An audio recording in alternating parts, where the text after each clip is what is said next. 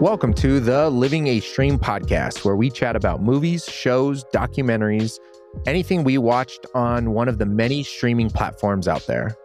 Hosted by people who are living this dream, our own or someone else's, watching things on a stream, our own or most likely someone else's. We choose a platform and then a genre for each episode and a section of the platform, such as just added, critically acclaimed, horror, thriller, comedy, etc.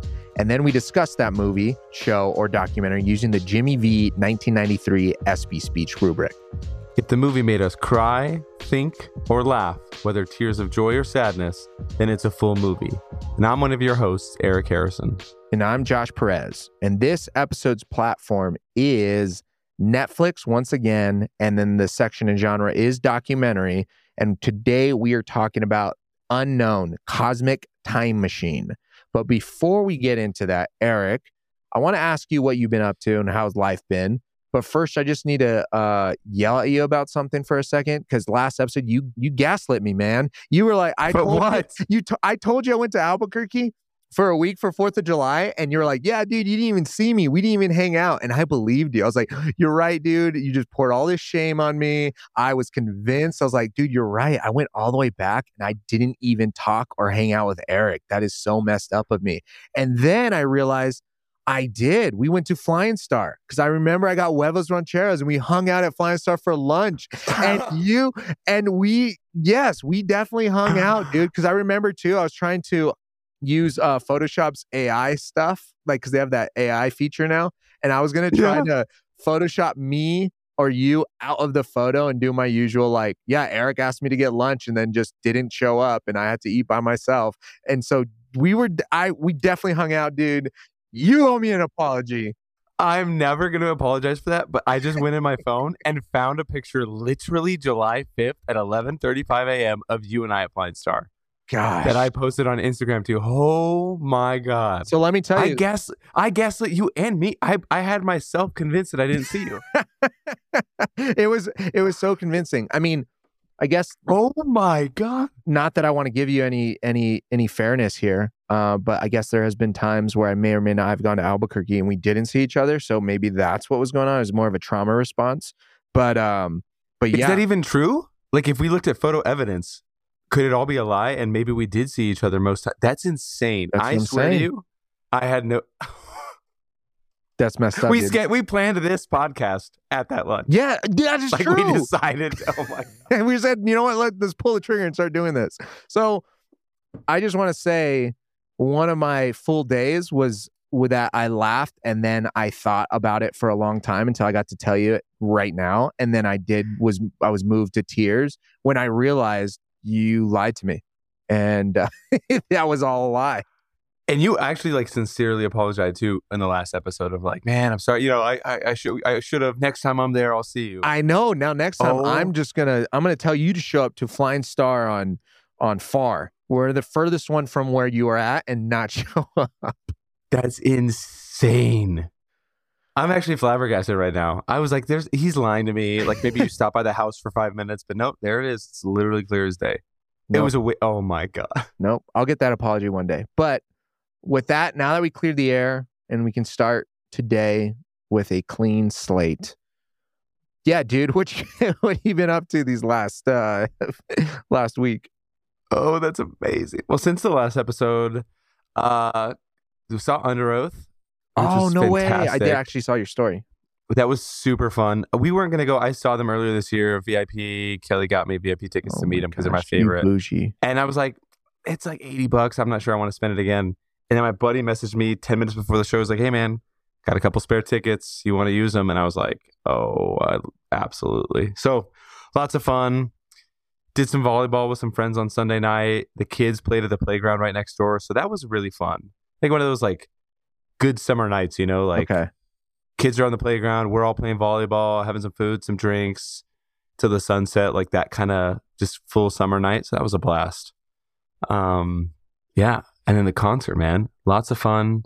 Did you, are you a concert guy? You like concerts? I do. I do like concerts. I I I didn't go to a lot until like junior year, and then I was b- bullied by my friends and forced to uh, go to a concert, my first concert, and I had Which was who? I had work. I don't want to say because now it's gonna sound like, wait, what? That was your first concert, and now you- Tell us who. it was 2008. It was prime years. It was when Kanye was was you know doing his Golden Child tour or whatever the heck, Golden Star tour.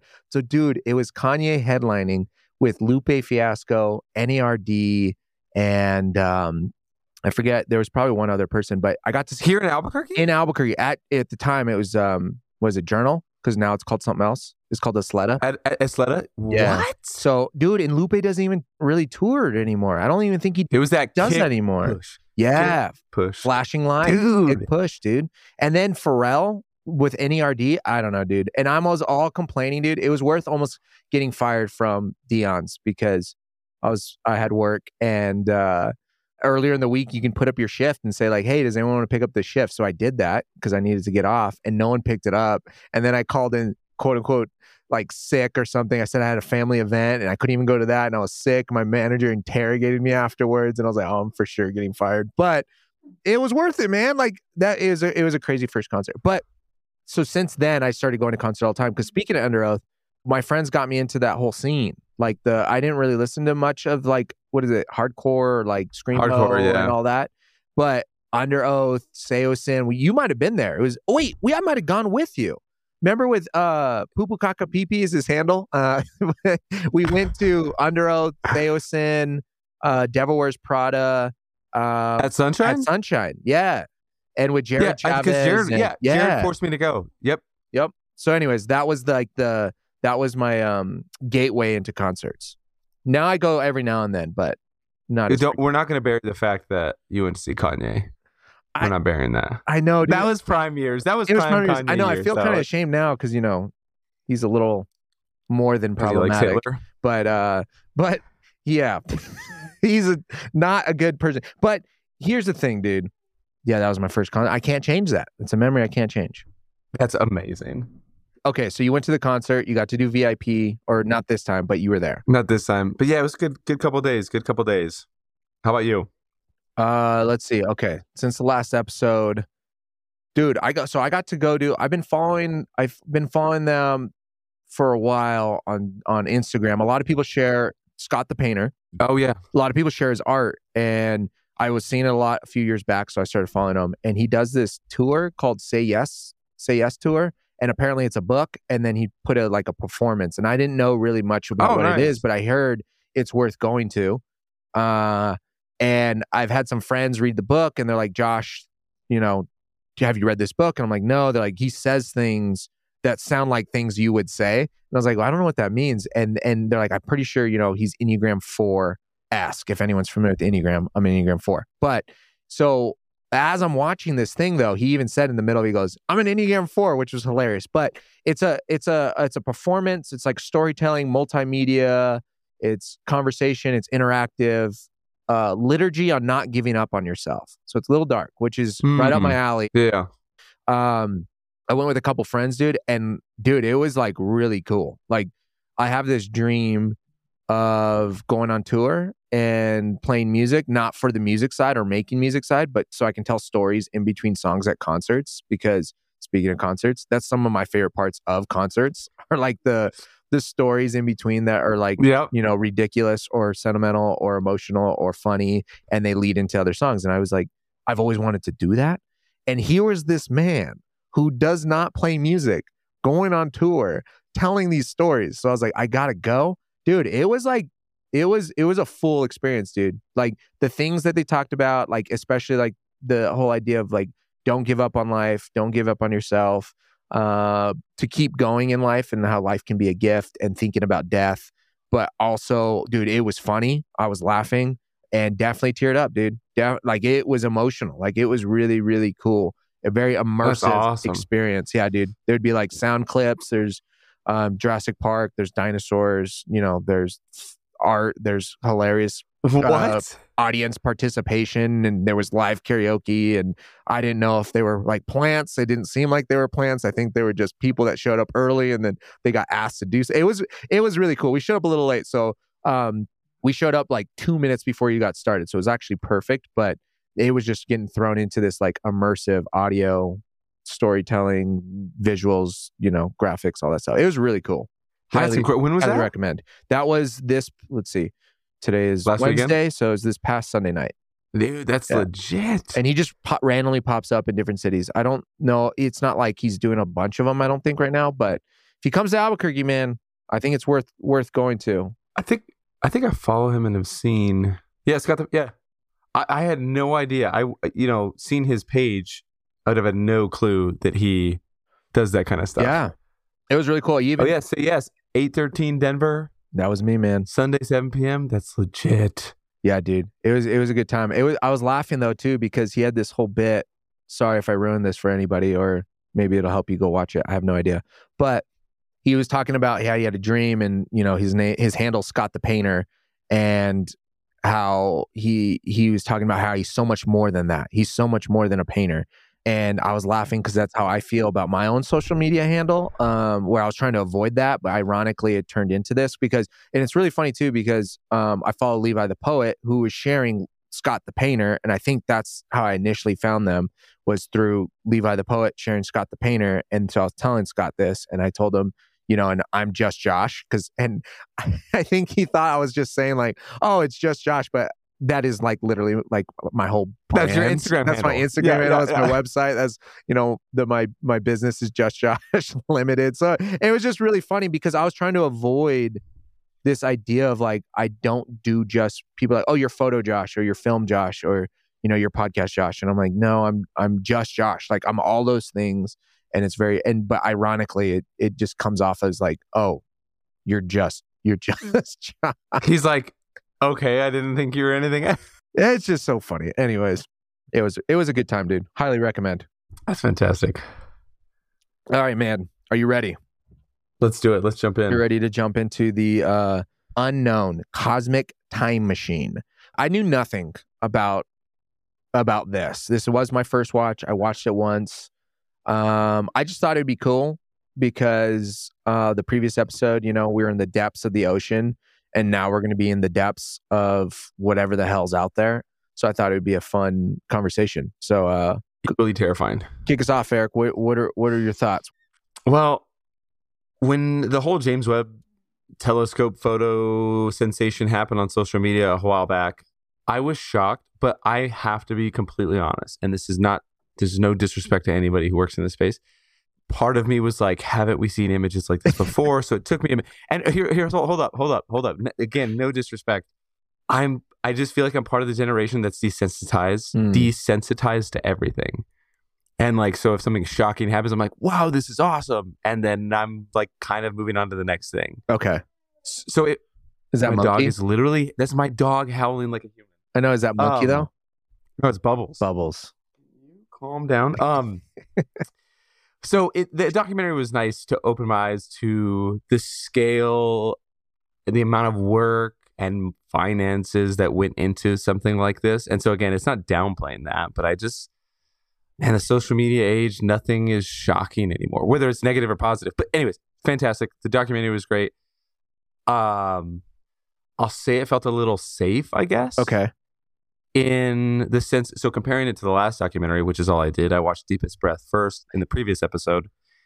In this episode that it but it's hard when you deal with such a large organization like the ones you're dealing with here. And so again Yeah. like i work for an organization on a much smaller scale but it's large in the scale of new mexico right? So like a $3 billion credit union everything is scripted safe.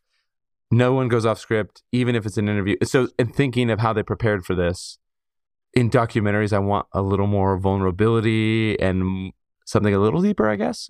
Not sure how much deeper you get in something like this, but it was very factual. It was great.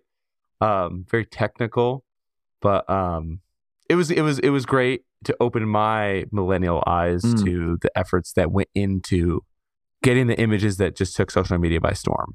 Yeah, dude. Uh, yeah, I'll be honest too. I didn't, dude. When you you knew about this telescope before this documentary, I didn't. I'm sure I've seen these photos before, but I had no idea what I was looking at or what this what this telescope. I didn't know we launched any of this. So, um, the James Webb Space Telescope. I had no I, I had no idea. But uh, I agree. I mean, it's an hour long. and it's not rated. I don't think on Rotten Tomatoes. At least um, there's some audience scores, some ratings there. They're pretty high, eighty five percent on on audience. But um, so I didn't. I don't. I don't think it was making a lot of waves in terms of like critics or like I don't know in the documentary Yeah. scene. But uh, I think I don't know much. They haven't done too too much. But um, I thought it was the image was the images were I thought beautiful. Like I did not. yeah, yeah. I, like I said, I don't even remember these images coming out on social media and all the the craze of it. But um, it was really cool seeing it uh, in this documentary. But dude, I will say I didn't know I didn't know much about the Big Bang, and you know, obviously just from school and elementary school, and they're like the Big Bang happened. That's the beginning of the universe and all that. But it did make me think about. I don't know if you're familiar with um, Scott Adams. He is the creator of Dilbert, but he wrote a book called God's Debris, and it's a it's a thought. He calls it a thought experiment, and it's it's fictional. He does funny like Dilbert's like Sunday paper comics, right? Like it's like a funny paper Yeah. thing.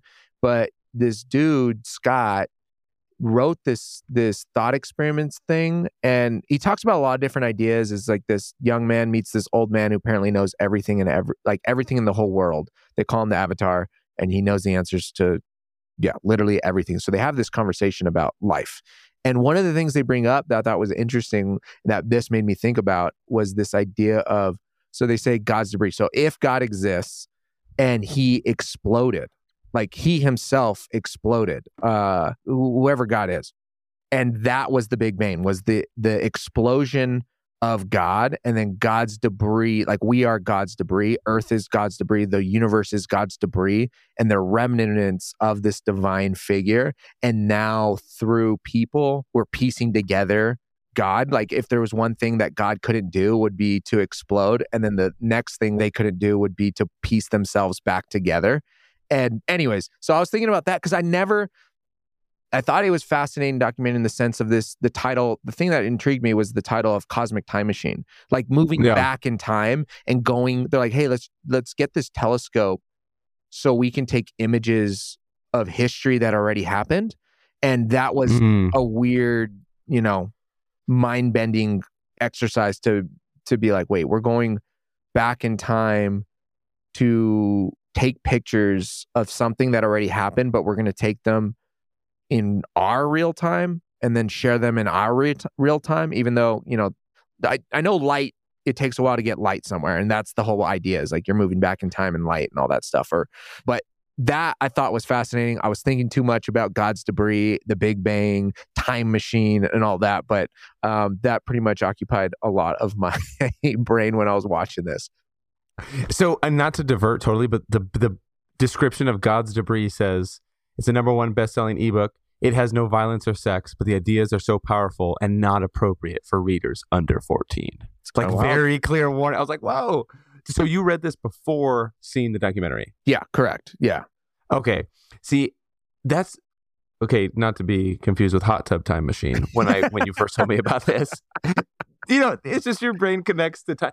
But I I also could not stop thinking about Interstellar, Okay. and I had read something, and I'm gonna have to find the review that obviously Interstellar is, is completely fiction, but scientists had said that some of the oh, what's the word I'm looking for? Some of the themes, I guess, in Interstellar are not that far fetched, and it was decently reasonable in some of its ideas about the stretch of time and light. And obviously, the time travel thing is a whole other yeah. discussion. But I thought that was interesting thinking about Interstellar and then looking at this, like, okay, now we're actually doing something along the lines of, like you said, capturing an image of something back in time. But that just is so wild to me. And it's like that conversation I was thinking about too when people talk about creation and like, oh, God knows no time, beginning or end. Yeah.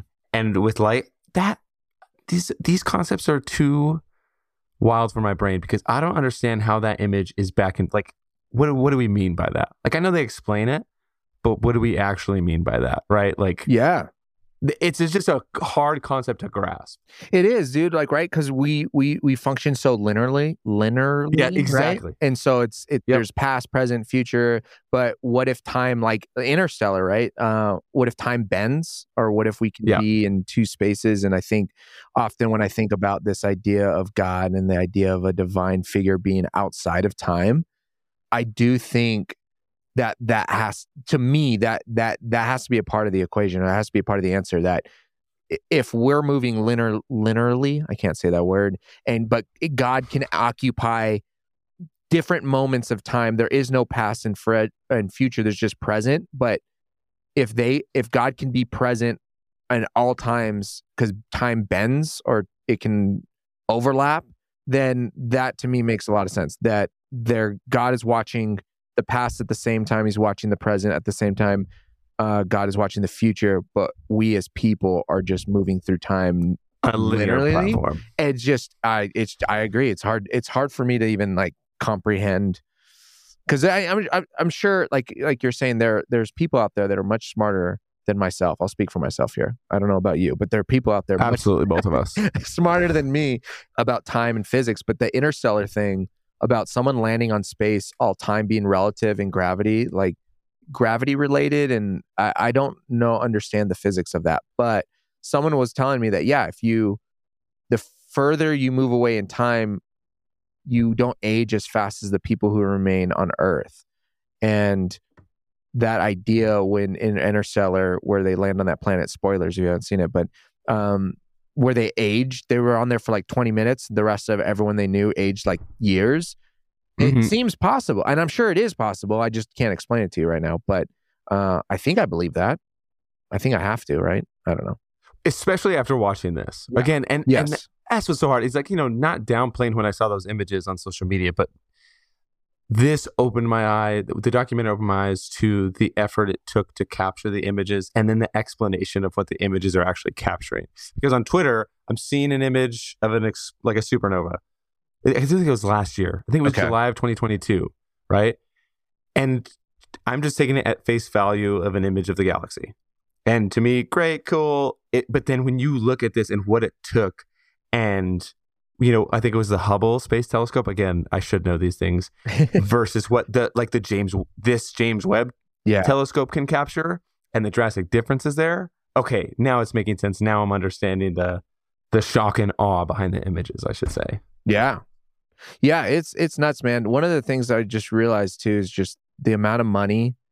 Like you were saying, like your your three billion dollar uh, business or company you work for, right? Like these these people spent ten billion dollars on this project. Outrageous. It's not even it's not even like what they are worth or value, like you're mentioning about the company you work for, but it's it's it's how much money they spent on this project. And so research money to me is wild, the amount of money we're we're pouring into. But I think one of the things, right, we want to know, we want to know what's out there. We want to, you know, science and and research and ta- these images are stunning. And so I think that alone is really cool. And I think things that we've never seen before is awesome. And uh, uh, briefly, they talk about in the documentary at parts about life forms, like intelligent life out there. Mm, Dude, do you, yeah. do, do you think there's intelligent life out there or other inhabitable planets? The hard thing for me is okay. So they they alluded to it here, and then I was reading this article after I watched the documentary that basically put it in simple terms like just 100 years ago we didn't understand the galaxies that are out there. Now we know there are like billions of different galaxies and out there. So in another 100 years what are we going to discover? Intelligent life form? That i don't know. But inhabitable planets probably or some kind of life form pro- i mean there has there has i don't know. I think there kind of has to be, right? Like I don't think that that's a conspiracy theory. I don't know, maybe. I I want to believe there is because to me that's just this fantastic idea. Yeah, I think it's it's funny because I think there's a part of me that's like, I want to feel special, right? I want our Earth to feel special, and I want our people and species to be like, yeah, you know, out of all this infinite universe, but it's us, right? But I, there's a part of me that's like, no, like there has to be like how massive and how big, and especially I haven't been following too much about it, but I've been seeing all the memes about that the aliens that they Oh, after after that uh, testi- testimony in front of Congress. yes See, that's the thing is like life forms, sure, and like inha- habitable planets, sure. Intelligent life form like humans, pro- I don't know. That's a totally different conversation. what about more I think- intelligent I think there have to be some evidence, right? At this point, yeah i don't know that's the other thing i have no idea dude i you know we're apparently billions and billions of years old the planet all that like the universe and so it it's okay, wait, is it true that we haven't that we haven't discovered yet? Ev- like we think every creature in the ocean, like uh we still don't know, right? dude i don't think so like dude the ocean to me is more terrifying than space See, if, if we haven't even discovered what takes up the majority of our own planet, we we can't make solid saying, claims that's on this. true i think i don't quote me i'm gonna say this but i haven't done any you know research or anything but i'm pretty sure which is pretty valid it will hold up i'm pretty sure that we know more about space than we knew than we do about the ocean and to me that is that is a wild that's a Oh. wild thought National Geographic, which you know, pretty reputable, right? Yeah. Despite its size and impact on the lives of every organism. All right, I'm going to try that again. Of every organism on Earth, the ocean remains a mystery. More than 80% of it has never been mapped, explored, or even seen by humans. That's disgusting. We continue to discover new features and creatures every day, but the ocean will never fully be explored. It's constantly changing, and it's important to under. Oh wow, that's actually gross to me. Only five percent of the ocean, as of 2022, has actually been charted.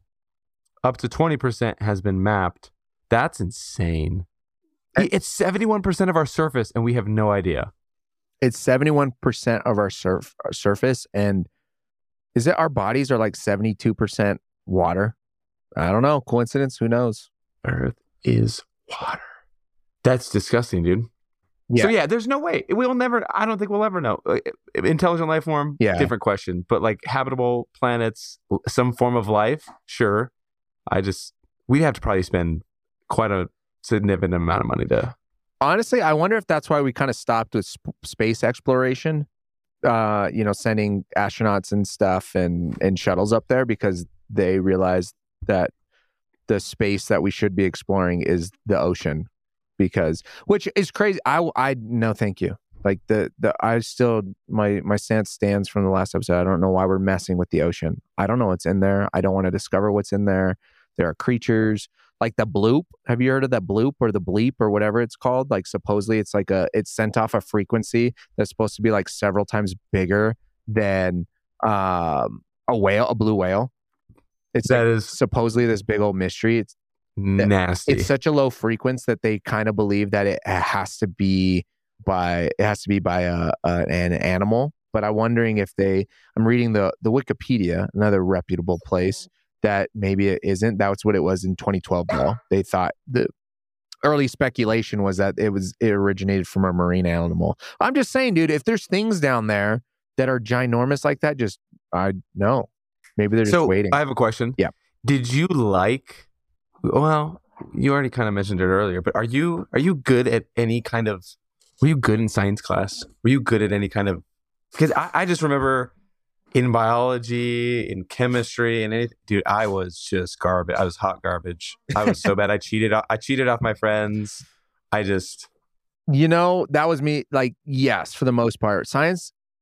I, I was stoked about it in like elementary school when you got to make like volcanoes and projects and Oh, for sure. right? And I was excelling in the sense of I wanted things to be cool and and look good. But high school and college, absolutely not, dude. It just declined after like chemistry didn't really make a lot of sense to me, and so I think junior year was physics. And yeah, dude, I'll say that I was very thankful for my uh, table mates who um, helped me by allowing me to copy their stuff. But the see. Th- this got brought up to me after watching Oppenheimer too. What Oppenheimer, Oppenheimer. Just the thought of how bad I am in in that subject of school, or in in just that realm of science, Yeah. right? In physics, I, half the stuff they were saying in that movie, I had no idea. yeah, They're discussing things in this movie, in Interstellar, when they're you know that that just right over my head. I appreciate it, yeah, but that's about it. yeah. No, same, dude. No, I I took a biology for non-health majors in college because I needed a science class, and so I took Blue Planet, got a C, which Yep. supposedly You got a C it Yes, blue dude. planet, Josh. I slept a lot. Okay, like Josh, that is that's that's insane. It's- I'm never gonna shame someone for grades, but a C in Blue Planet is. I know you just had to show up mostly, right?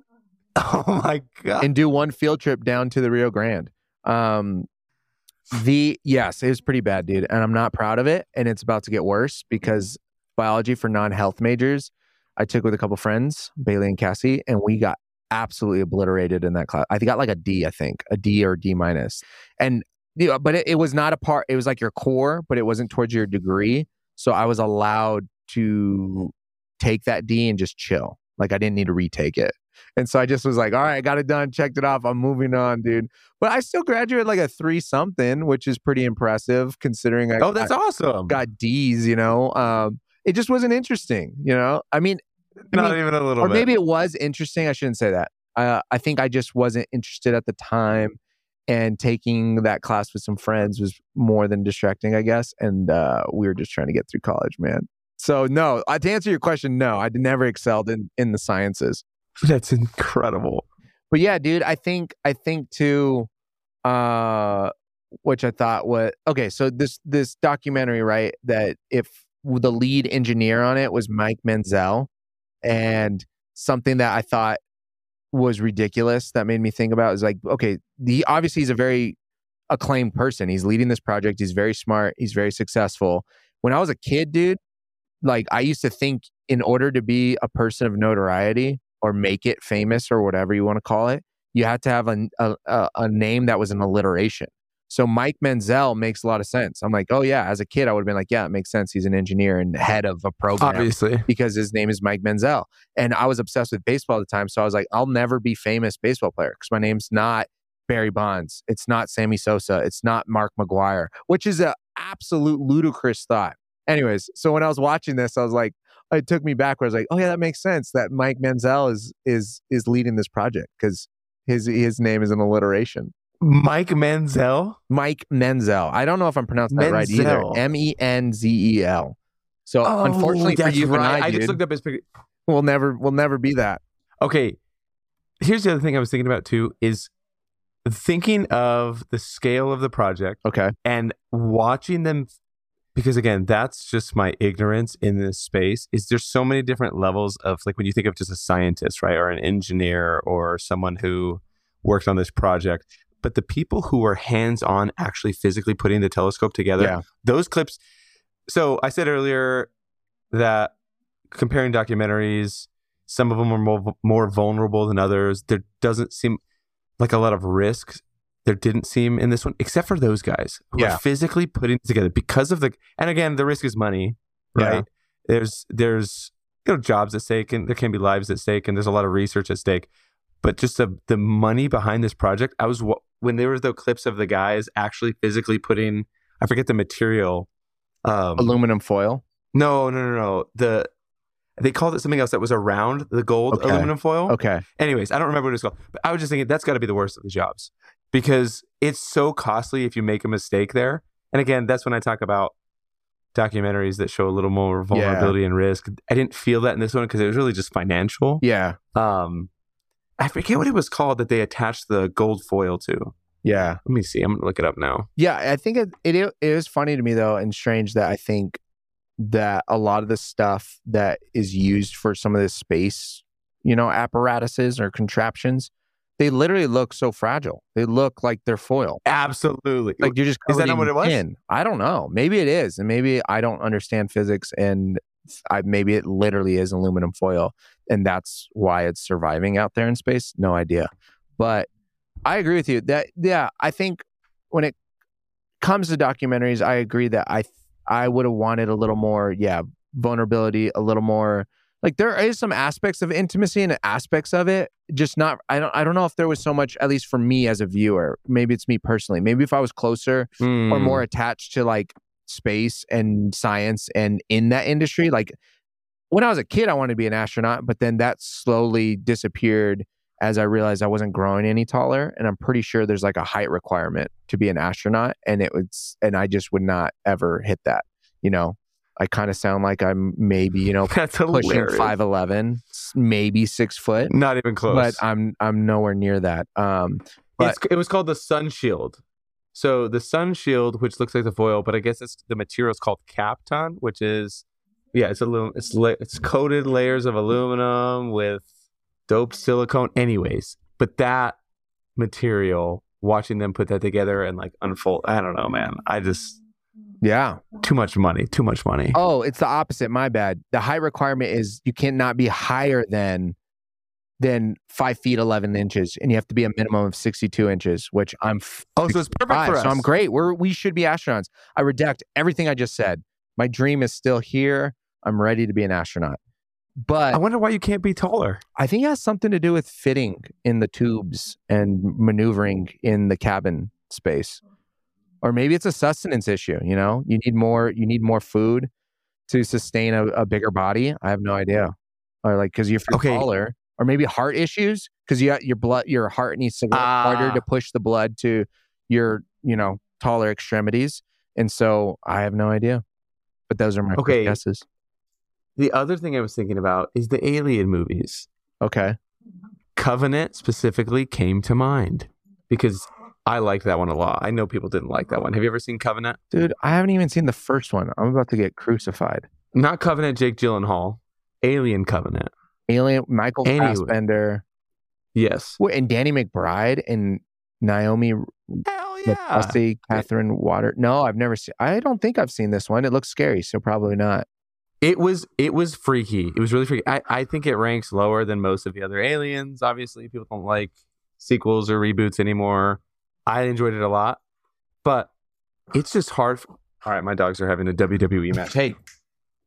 They're just brawling behind me. Uh what was I gonna say? It's hard for me in documentaries like this where it didn't where it doesn't fully engage me. My mind wanders to other films. Yeah. Like I said, Interstellar immediately came to mind. Alien Covenant immediately came to mind. So like obviously two forms, two sides of the spectrum, right? Like horror thriller, and then well, you know what? Interstellar was horror to me. Really? When they got when they got back on the ship and realized how much time had passed, kind of terrifying. and they had left. I forget his name. Their poor buddy. I thought he was gonna go psycho and kill him. Yeah. Like part of me in his eyes, I thought he was gonna kill him, and I thought we were gonna go full horror. You know, I What's his name? that was definitely a missed opportunity, but I I agree that that idea is pretty horrifying. What's his name? I gotta find his name. I feel bad. It's not Matt Damon's character. No. Oh no. no well, Wasn't See? he kind of a villain in it? yeah. He he tries to kill Matthew McConaughey. I think it was Romilly. Was the character's name played by David Gyasi? Okay. Anyways, digressing for sure. But yeah, no. Matt Damon's character went crazy. Yeah, I but I I agree with you that it this documentary did make me think about a lot of things, but it, it definitely the things I was thinking about took me out of the out of the watch, out of the world of the unknown Mhm. cosmic time machine, you know? And Yeah. which is yeah, unfortunate in terms of like I because it is well made and uh, you know not Yeah, credit the yeah. creators and stuff because there is some really cool things. I think the the emotion that was shown on the screen, like the people, some of these people, they were saying that they worked on this project for like 15 years of their life. They dedicated 15 years of their professional life to this. You know, and I mean beyond the money, right? Ten billion dollars. It's it's you know not necessarily their personal money, but money will find money will get more money especially projects like this i think there'll always be funding but time is something that people are never going to get back and these people are giving 15 years into this career and it might not work right they had like Mm, what did they yeah. say like 300 yeah 344 single point failures meaning that all these little points have the opportunity to ruin this whole mission and yet 15 years and 10 billion dollars led up to this so there was like these aspects of of sentiment and emotion and going on through the the people uh in in the documentary and that was really cool to see uh in, their appreciation like some of them saw those photos and they like cried and you know they were sharing them and i think it's probably because they were personally attached to it and like i said maybe if i was you know on my way there or interested in that or if i was younger and i would like wanted to do those things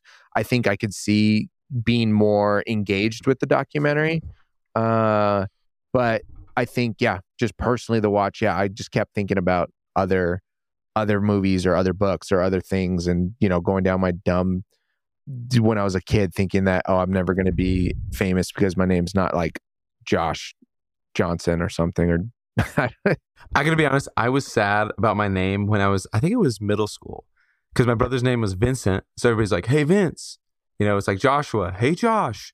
There's no nickname for Eric. It's just Eric. Everybody else that I was friends with, it was like, you know, shorten the name, cool nickname. I was so pee hearted for a few months. There's like a specific memory I have of being at church, and one of my friends was Michael, but his name was Mike. Mike, You know what I mean? Big Mike, What's up, Little Mike? Mike, And it's like, oh, Eric is here. Mike Lowry, dude. It's just super hurtful. Uh, but I guess the other thing is I've never worked on a project for that many years. Yeah. So I don't have the same kind of appreciation as someone else who's in that field. Not even in that field. You know, even thinking back to the last documentary, Deepest Breath, or I told you I watched that hundred foot wave. Yeah, You know, the the surfer was trying to accomplish a goal for years, watching the weather, studying the the local lands of Nazareth. He didn't make a whole lot of money off of sponsorships leading up to trying to find that hundred foot wave. Yeah, he made some money. So he was just in it to accomplish his personal goal. And this was a not this is certain people I'm, I'm sure had personal aspirations, but it was a Yeah. large organization effort, a group effort, a worldwide accomplishment. Um, but you know that's probably why I, if I had worked on something like that, I'd have a deeper appreciation, right? Of saying, hey, look, we've dedicated, like you said, over a decade to this, billions of dollars. Investors and the government and people with th- those large sums of money have put faith and trust into me, my team, or us to accomplish this, right? So there's different stakes. But yeah, until you've been in that situation, you know, the the casual viewer like myself, the ignorant viewer like myself is like spent a lot of money, got some cool photos. That's that's your initial, but this documentary really forced me out of that thinking yeah. into oh, it's just, you know, great photos like we've always seen and you really get to see the behind the scenes work of it. So that's a good point. Yeah. Definitely would have a different appreciation just being in that field, but also having put having a passion project that large. Right. Yeah, and and I think it was one of the people in the documentary that mentioned um it could have been the Amber person, the Amber character, but um there was a character or a character. Uh, there was a person in the documentary that that said that they took one class, one class in like college or high school or something that shifted their entire view their entire Mm. life and and i thought that was interesting right? Because it you you have one experience where you're like yeah now i want to dedicate the rest of my life and be a part of this project of over a decade to invest into this because i'm interested in it because of one class you know shaping their their outlook on life and that science truly can change the course of history i think is one of the quotes from the from the from the documentary. And and I think that there were, yeah, elements of that that they captured really well of like trying to showcase, like, yeah, like there are these people that it wasn't, it, it's less about the cool photos and less about, you know, being famous or the money. It was just truly passion. Like they, the, you take one class and it changed the trajectory of their entire life. And now they're going down this Mm. new path.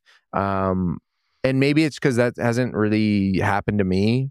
Maybe like I know I I've done a lot of different things and I've ventured a lot of different things. I'm trying to think if I've done anything for like 15 years where I just said, okay, this is no to everything except for this.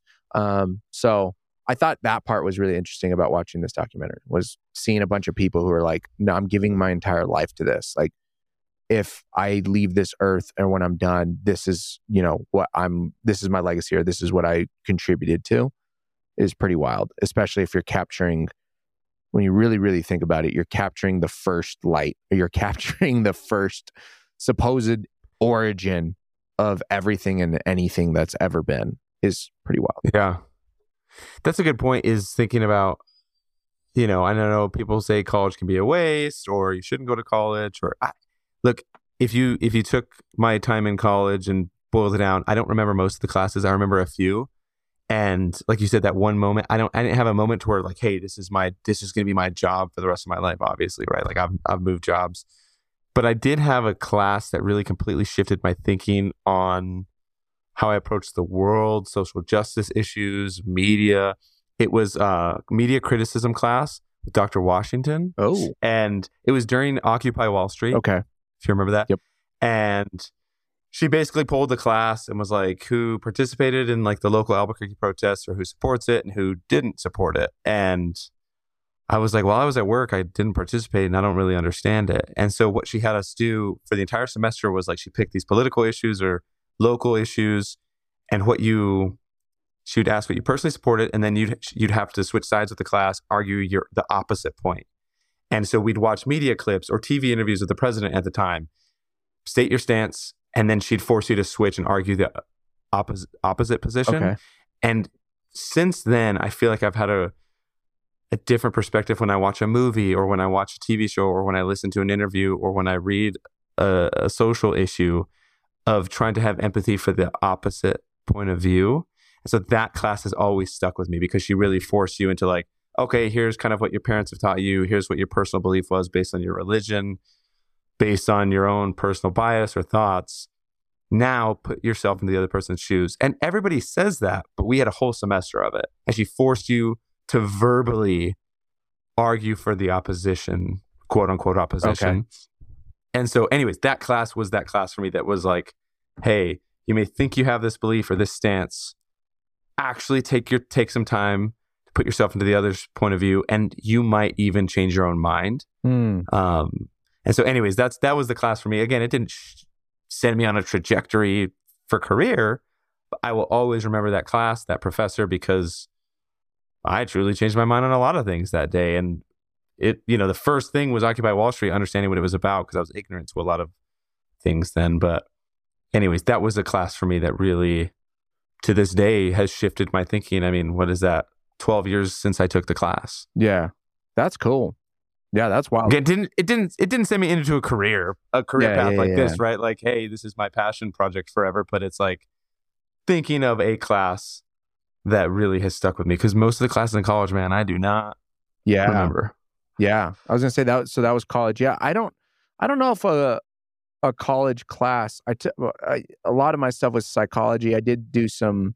My minor was communication, so I think I I did take some of those um, communication classes. But yeah, dude, I don't don't remember too too much. I did spend Yeah. a lot of time sleeping, as I stated earlier. But Yeah. um I will I, I one class that I think I think about often that I just never really actually utilized was a positive psychology course with Hmm. uh I, th- I forget his name but he was one of the main um psychology t- him and uh Dr. Bruno Gagnon I think it was his uh the online professor for psychology those classes stuck with me for a long time but just even thinking about like the power of the mind and about how positivity really impacts uh, the way you live and even continue to live. I know Viktor Viktor Frankl. Uh, he wrote some books.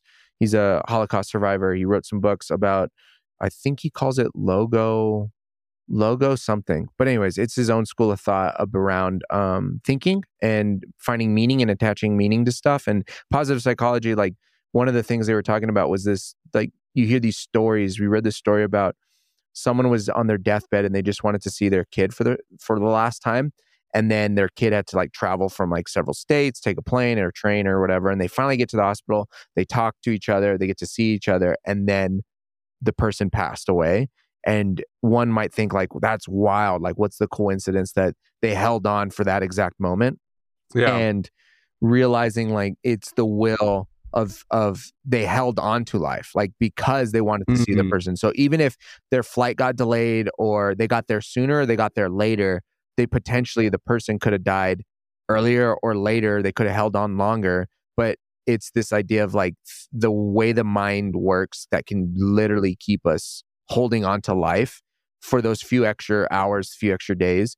I thought that was pretty un- fascinating and i say it's funny for myself because i think i am a pretty like uppity person but not a positive in the sense of like i don't think too much like things are going to go well or like i'm pretty dramatic about a lot of things um and intense about a lot of things. So that that's something that like it didn't shoot like i said it didn't shoot me in a career and maybe i should actually engage in more like positive uh positive psycho psychology like like we had to like journal about gratitude and write things down and apparently that's like really good and really healthy for you. I hadn't done that consistently. We had to do it for that that semester and it was impactful and i just never carried it on but it did I have continued to think about that, like the power of the mind being able to influence our living, our life, the way we engage with the world uh, is pretty, yeah, like to to to associate pain and suffering to meaning, like holding on to life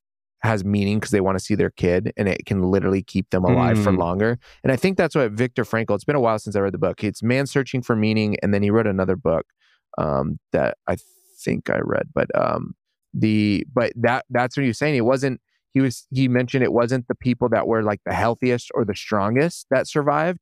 It was the people that had, uh, a reason or had a will or they attached their suffering to some sort of meaning and purpose to hold on and continue continue living, which I thought was pretty fascinating. Oh, that's absolutely wild. Yeah, it's funny those practices they teach you, right? Like journaling, you're like, oh, I didn't, but maybe I should. That's that's good, man. Yeah, yeah, yeah. yeah. V- Viktor Frankl. Oh, the Will to Meaning was the other book. Yeah, so the Will to Meaning, the Will and, to Meaning, and the Meaning, uh, Man Searching for Meaning.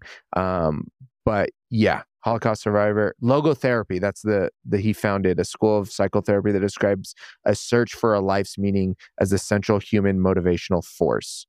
Uh, it's pretty interesting. But anyways, yeah, dude. Any last thoughts uh, before we close out here? No, I'd say check it out if you haven't seen it. Uh, if you were part of the craze last year when the images came out, it's definitely worth a watch. It'll open your eyes even more. If you appreciate it more than I did, then you'd definitely appreciate the documentary.